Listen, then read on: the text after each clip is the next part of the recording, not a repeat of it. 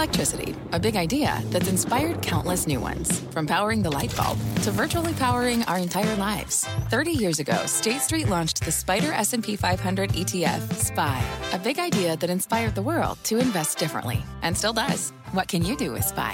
Before investing, consider the fund's investment objectives, risks, charges, and expenses. Visit ssga.com for a prospectus containing this and other information. Read it carefully before investing. SPY is subject to risks similar to those of stocks. All ETFs are subject to risk, including possible loss of principal. Alps Distributors, Inc. Distributor. Hi, everybody, and welcome to The Keynote by CNBC Events. I'm Tyler Mathisen. And I'm Krista Braun, a producer with CNBC Events. And on this podcast, we bring you in depth, candid conversations with CEOs, entrepreneurs, thought leaders from interviews we recorded in front of a live audience uh, around the country. Today, a conversation with one of the most interesting people, Krista, in publishing, Mark Thompson. He is the CEO of the New York Times.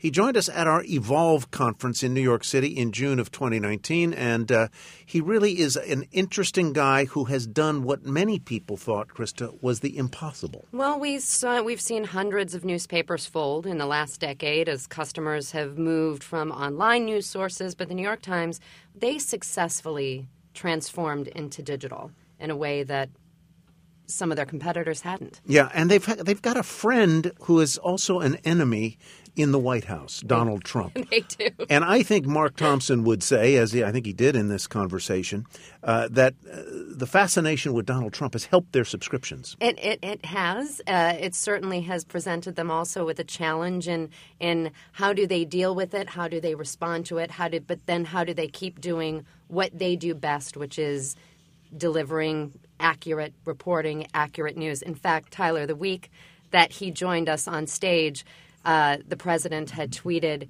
that the New York Times was guilty of treason. So Mark came into the backstage and was chatting with us, and he said, well, I don't think the week could get any worse. no, absolutely. the other thing he did that ha- that raised a lot of suspicions in the in the in the world of digital publishing is he created a paywall uh, for the digital product. Now, if you subscribe to the print product, you you generally get, as I understand it, the the digital access for free. I do that. I get a home subscription. I'm an old dinosaur. I still get the Times and the Journal delivered to my door.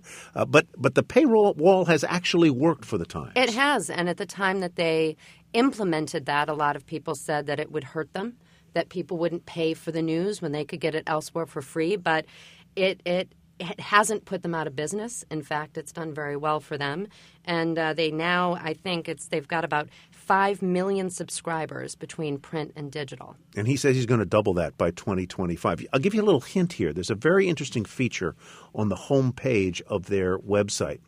There's a little place that says today's paper. If you click on it, you get everything that was in today's paper as opposed to just what's been curated for the website. Shall we get to our conversation with Mark Thompson? I think Krista? we should. He was uh, interviewed on stage by our colleague, Sarah Eisen. So, we're here to talk about your leadership.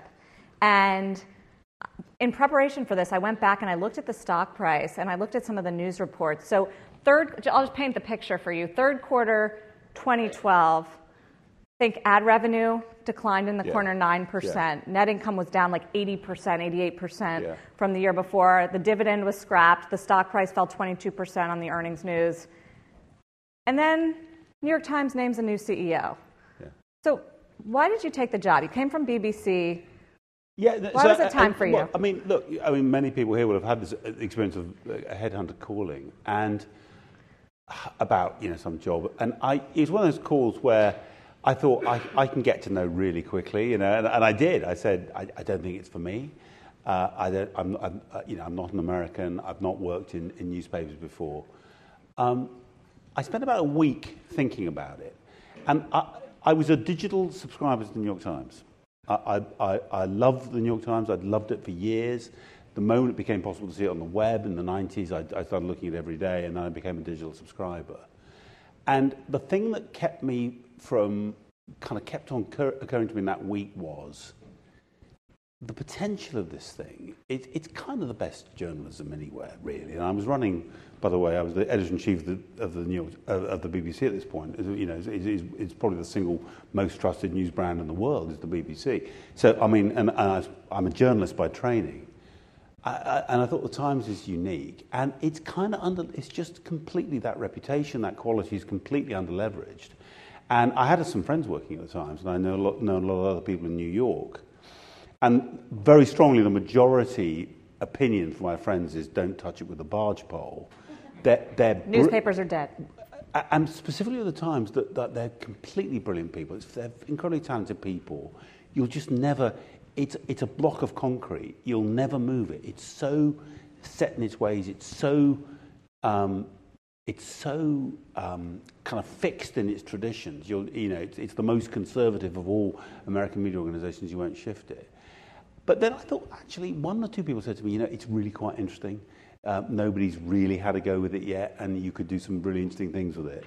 And then I started meeting the family, who've got the controlling interest, and I met some independent directors.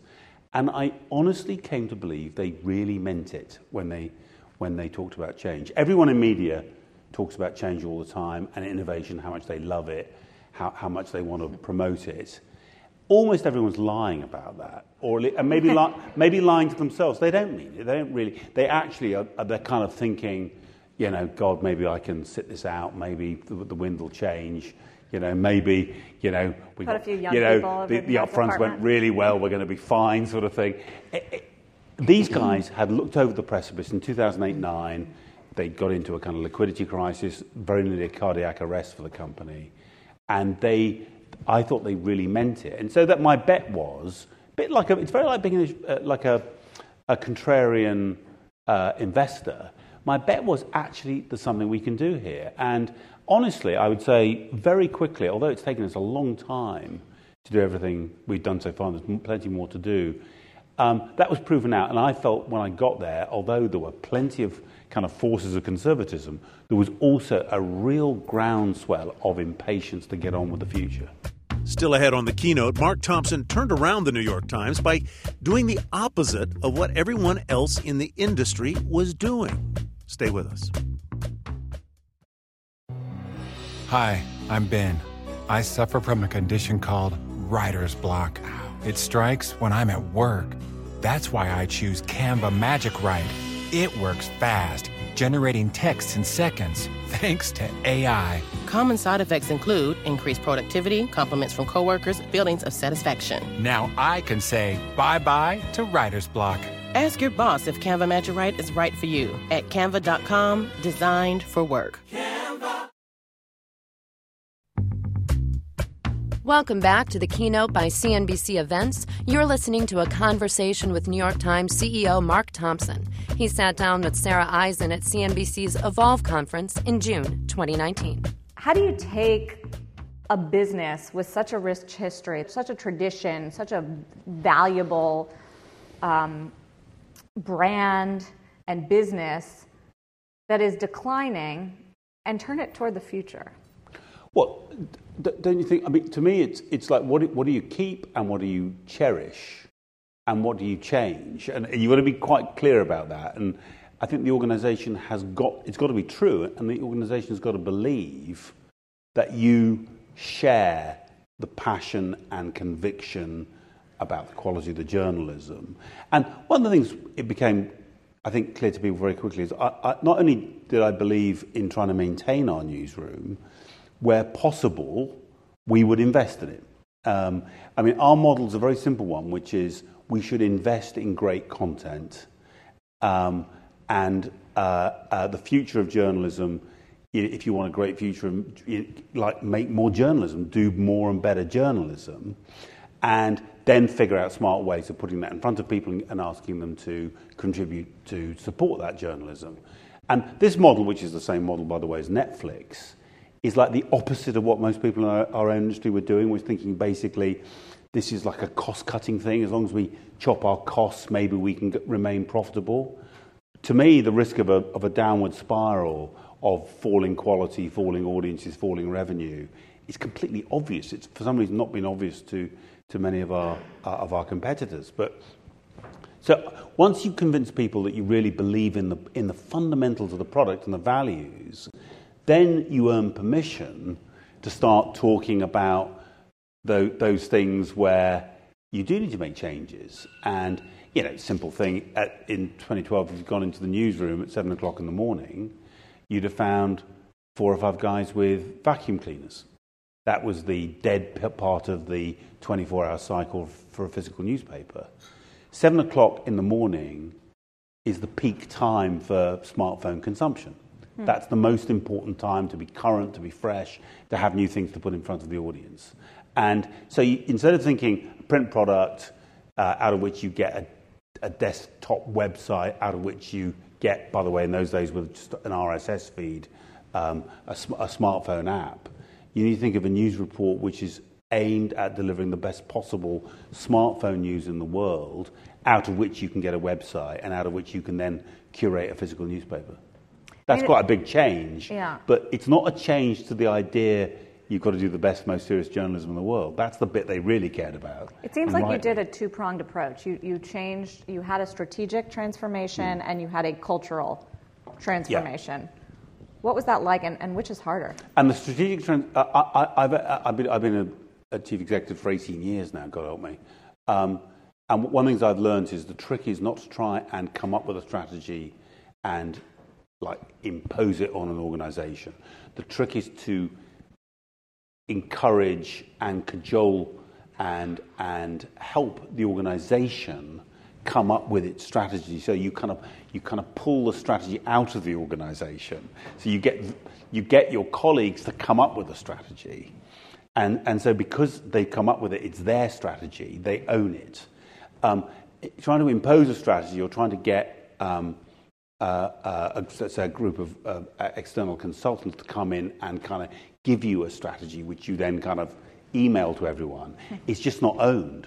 So to me, the first thing, I think the, the, the, the strategy making process and the cultural change were the same thing, which is really, it's like we're going to sit down and we're going to have an open ended, inc- honest inquiry about what's going on and what we need to do.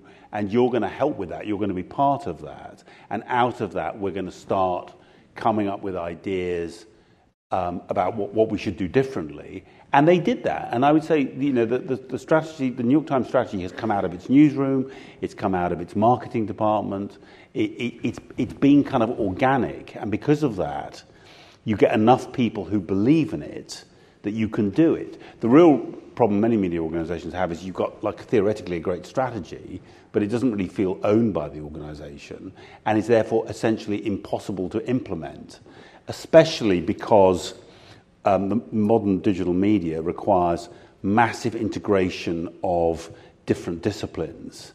And trying to do that with a legacy media organization which is very strongly silo based and where all previous strategies have been silo specific strategies, it's incomprehensible to people on the ground. And the, the thing has to be played out. The actual operational decisions end up being cross divisional decisions being taken on the ground far away from the C suite. And if those guys don't feel part of what's being thought about up here, it just doesn't happen. It grinds. It's like the, the gears just don't have the oil and just can't move against each other. So, how would you describe what, what came out of those meetings and what came out of those brainstorm sessions? I'll give you a couple of uh, simple examples. We- We're a, we're a, we're a subscription first business. Um, we, dec- we said we're going to focus mainly on building our digital subscription business. Now, initially, in the room, senior people, the head of advertising, she's now the chief operating officer, Meredith Kopit Levien, said, "You can't say that. What am I going to? How am I going to tell my, my colleagues in advertising that you know they're, they're chopped chicken liver? That, that you know that, that this is that they no longer count." Um, we, we said advertising is going to be an important but secondary revenue opportunity for us. It was so helpful to say to everyone, we're going to build a digital subscription business. That we're going to do other new products, we're going to do podcasting, we're going to do TV, we're going to still have a great advertising product. And by the way, we're going to transform advertising as well. But that's a simple idea. We said we're going to be a destination at, at a point in 2015 where everyone else was saying, or many people were saying, it doesn't matter whether you've got your own assets on your own destination. You can be on, you can be on, you know, you can be on Facebook. The Facebook newsfeed is fine. We said no. For us, we want to be a, a place people come and find us. We want to be a daily habit.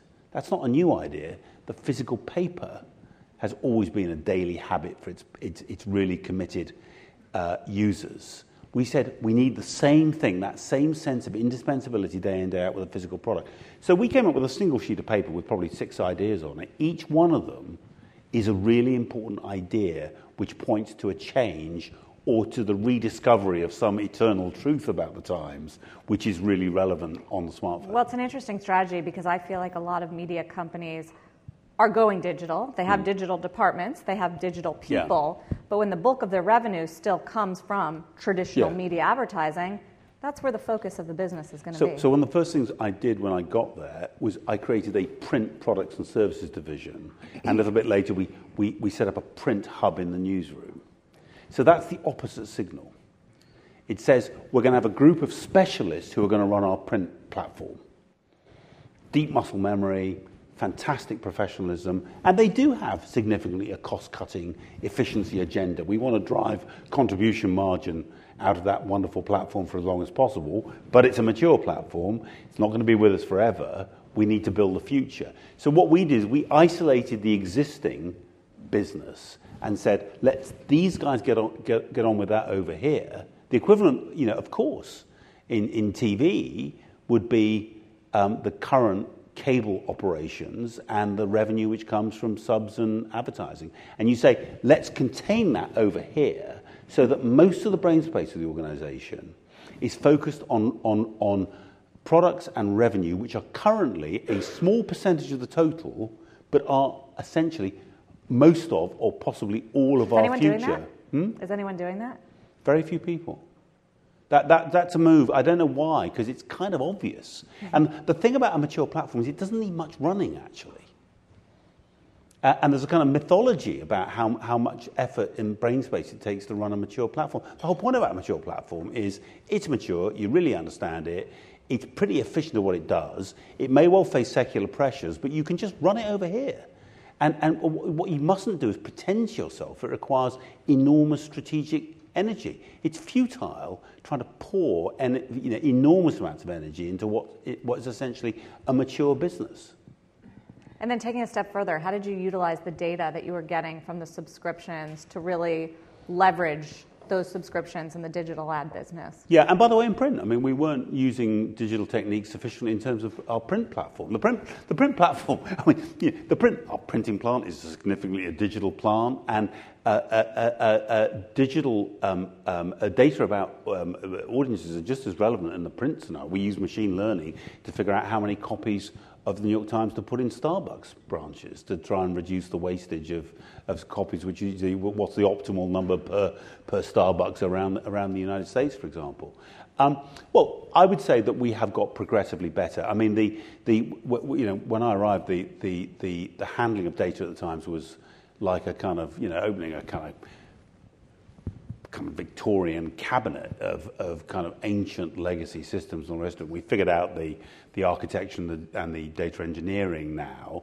We've got a lot of, you know, both effective and broadly spread a large number of data analysts, but we've also got some high-end data scientists um, working, working on all of that. It's becoming more useful, though I want to say as well, we're also now in the process of really trying to figure out what parts of data about your consumption of the Times do we really need and what don't we need? So, can we reduce to a minimum, for example, the amount of information about you that's leaving our building to the absolute minimum to run the business?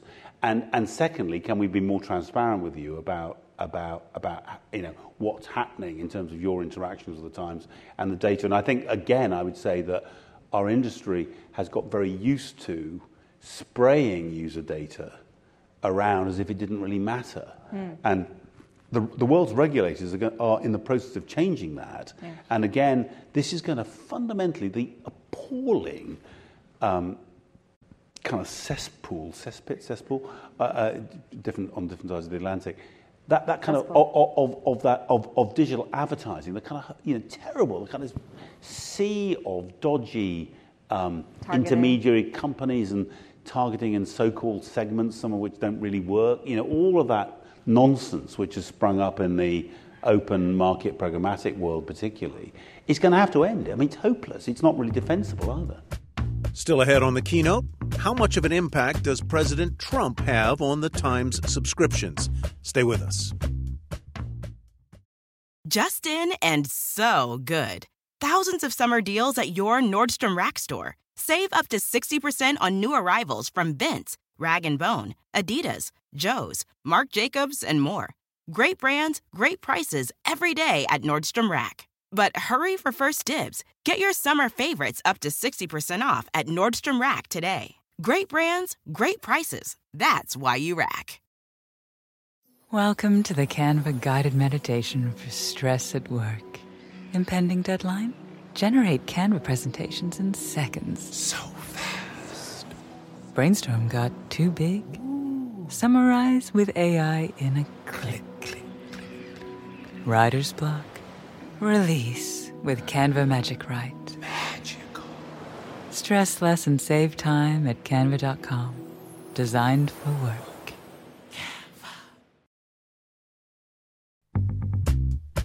Welcome back to the keynote by CNBC Events. You're listening to a conversation with New York Times CEO Mark Thompson. He sat down with Sarah Eisen at CNBC's Evolve conference in June 2019. So let me ask you this Is the president a distraction for you when it comes to these strategies and doing your business? He, he tweets and mentions the New York Times constantly.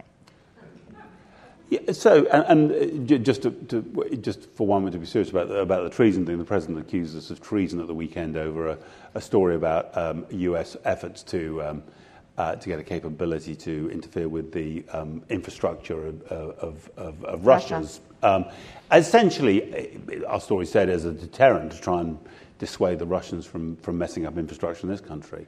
Um, it's a story where the, the, Times had contacted in advance the, the, the defense authorities um, the, um, in the administration to, to ask the question are there any um, national security um, interests at stake here? Is anything we should need to know? Is anything you'd like us not to publish? And we were told they had no concerns at all, and we published. And the president then accuses of treason. Well, he um, had to one up the enemy of the people. Well, and, and I think our publisher, um, Arthur Gregg Sulzberger, has said that twice. He's had two public meeting, uh, two meetings with the, with, with the, with the president um, it, um, uh, in the last 12 months, and has both times called the president out for um, words, that's what they are, they're words, but rhetoric which is dangerous because, in the end, calling journal, journalists traitors or calling them enemies of the people is inevitably going to increase the risk of um, violence and hostility towards journalists, and it's irresponsible, and it shouldn't, he shouldn't do it. Um, the president's entirely entitled to uh, not like everything, everything he reads in the New York Times. We get that. He's got every right to say he doesn't like the way we cover him or cover anything else. So this is not saying we shouldn't be criticised, but actually isolating journalists as a group, not just at the Times, but the whole industry, is, is a really, frankly, hostile stupid but also dangerous thing to do. Uh, and the treason charge, read the Constitution, it's absurd. Treason is a crime in the United States, only uh, applicable essentially in times of war against actually official enemies of the United States. So it's an absurd charge, but it is a dangerous further escalation in the language. Open it up for questions. We have a mic coming to you. Hi. Um, so you mentioned that in the industry, there's been a lot of data strewn about over the years, and I, you folks are getting sort of better and more strategic about what data from users matters. Um, can you give us some sense of what what you found or what you believe about what types of data matter and can be used responsibly versus those that are not, particularly now in this sort of era where Facebook is getting a lot of criticism? Yeah. So I think the big thing we feel that is is that we, I think, and we're not alone in this, have have done nothing like enough to, um, to, to extract the most value out of, as it were, first party data. Uh, we publish 200 stories um, uh, a, a, day, thereabouts. We have 140 million uh, uh, uh, unique users a, a, month. We have a wealth of information uh, um, about how people consume our content. Um, we're in a process progressively. Of encouraging people to uh, register so we know who they are. And we believe we can do a great deal more to uh, deduce things about um, our users without any of the data having to leave our building at all. Um, we've, be- we've begun to develop some advertising products which are based on first party data. We're getting better at marketing tactics um, on platforms like Facebook, using Facebook as a paid marketing platform, where again, we're, we're using Um, um, tactics which rely on first party data rather than, an uh, enormous exchange, open ended exchange of data to, to multiple third parties. So, so I would say the, the, in the jargon of, GDPR, the, the European reg- registration, the, the idea of first party and indeed, as it were, the New York Times as a controller of people's data with responsibility for the data. Um, Um, and using where we use third parties, using them as processors rather than having sharing control of people's data with other controllers, not least because it's become clear over the last 18 months that even the largest and best established uh, digital platforms themselves have not had particularly thought through or secure or responsible um, um, practices for handling their users' data, or indeed our users' data. One final one. Hi, thanks for being here. Uh, you talked about making the, the subscriptions and everything a daily habit. You certainly made me a daily daily listener. Yeah. Um, what other new medias are you looking at to continue this habit driving? So, so there's a lot going on, and it depends in a sense. You know, the famous funnel. It depends on which, kind of which, which bit of the funnel you're in. Whether whether you're uh, someone who's coming to the Times the first time, or, or you're an occasional user or more regular.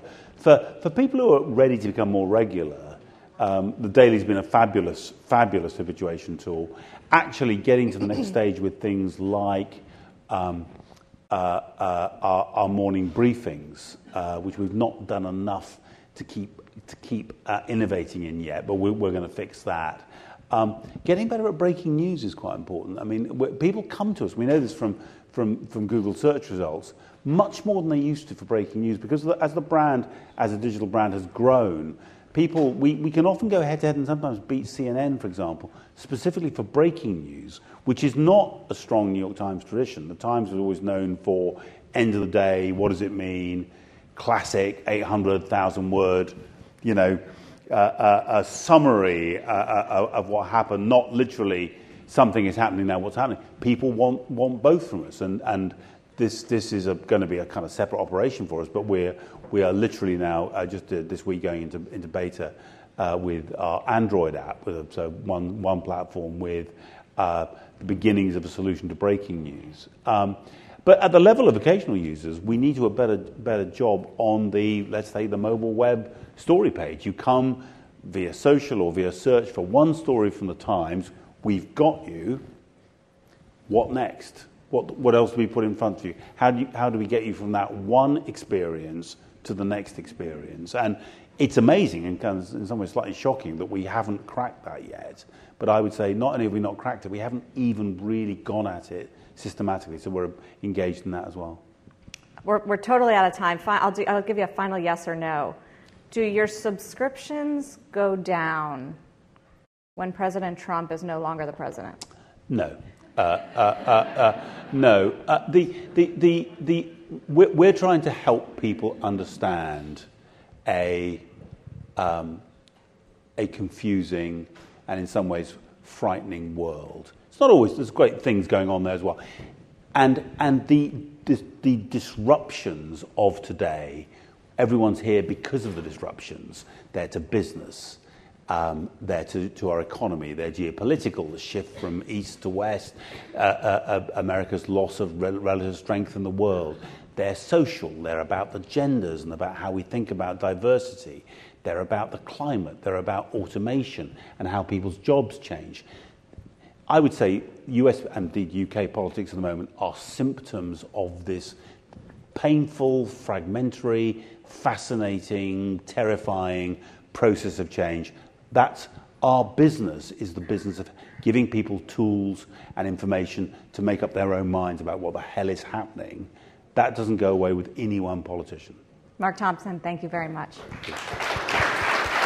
That was New York Times CEO Mark Thompson, interviewed by Sarah Eisen on stage at CNBC's Evolve conference in New York City in June 2019.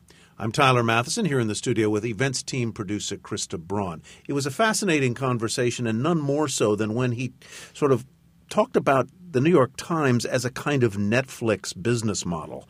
In other words, you provide the content and people will come. Right, absolutely. I think that when the Times started valuing their content in that way and realizing that people aren't just buying a newspaper anymore. People want to be able to look on their computer. People want to be able to look on their phones. And if we provide really stellar content, people will pay for that and they'll get it where they want to get it. I have a digital subscription to the Times, as I mentioned uh, earlier in the podcast, and a print subscription. I probably spend more time consuming New York Times content on my phone than anywhere else. I do too, 100%. And I'll find it too through their social media channels and come to different stories that way. And but 100%, I read more on my phone than I do anywhere else. And it's also interesting that uh, they've tried to staff up their newsroom to meet the demands of their digital customers. Uh, Thompson found, for example, that early in the morning, 7 a.m. ish, is when they have the highest uh, consumption of news on the, the digital channel, on the phones, and so forth. And so he ramped up to be ready for breaking news at that hour. And my first introduction to how much the New York Times was doing behind the scenes to kind of build up their digital infrastructure was hearing their chief data and analytics officer talk about how much they've invested in learning when their readers and when their viewers are consuming certain content, what they're reading most frequently, and they've done a lot behind the scenes to really kind of ramp that up. Krista, thanks so much for joining me today. Thanks for having me. Fantastic. The keynote is produced by the CNBC events team. For more information about CNBC events, including how you can join us, we'd love to have you there in person. Visit cnbcevents.com. I'm Tyler Mathisen. Thanks for listening. Justin and so good. Thousands of summer deals at your Nordstrom Rack store. Save up to 60% on new arrivals from Vince, Rag & Bone, Adidas, Joe's, Marc Jacobs, and more. Great brands, great prices every day at Nordstrom Rack. But hurry for first dibs. Get your summer favorites up to 60% off at Nordstrom Rack today. Great brands, great prices. That's why you rack.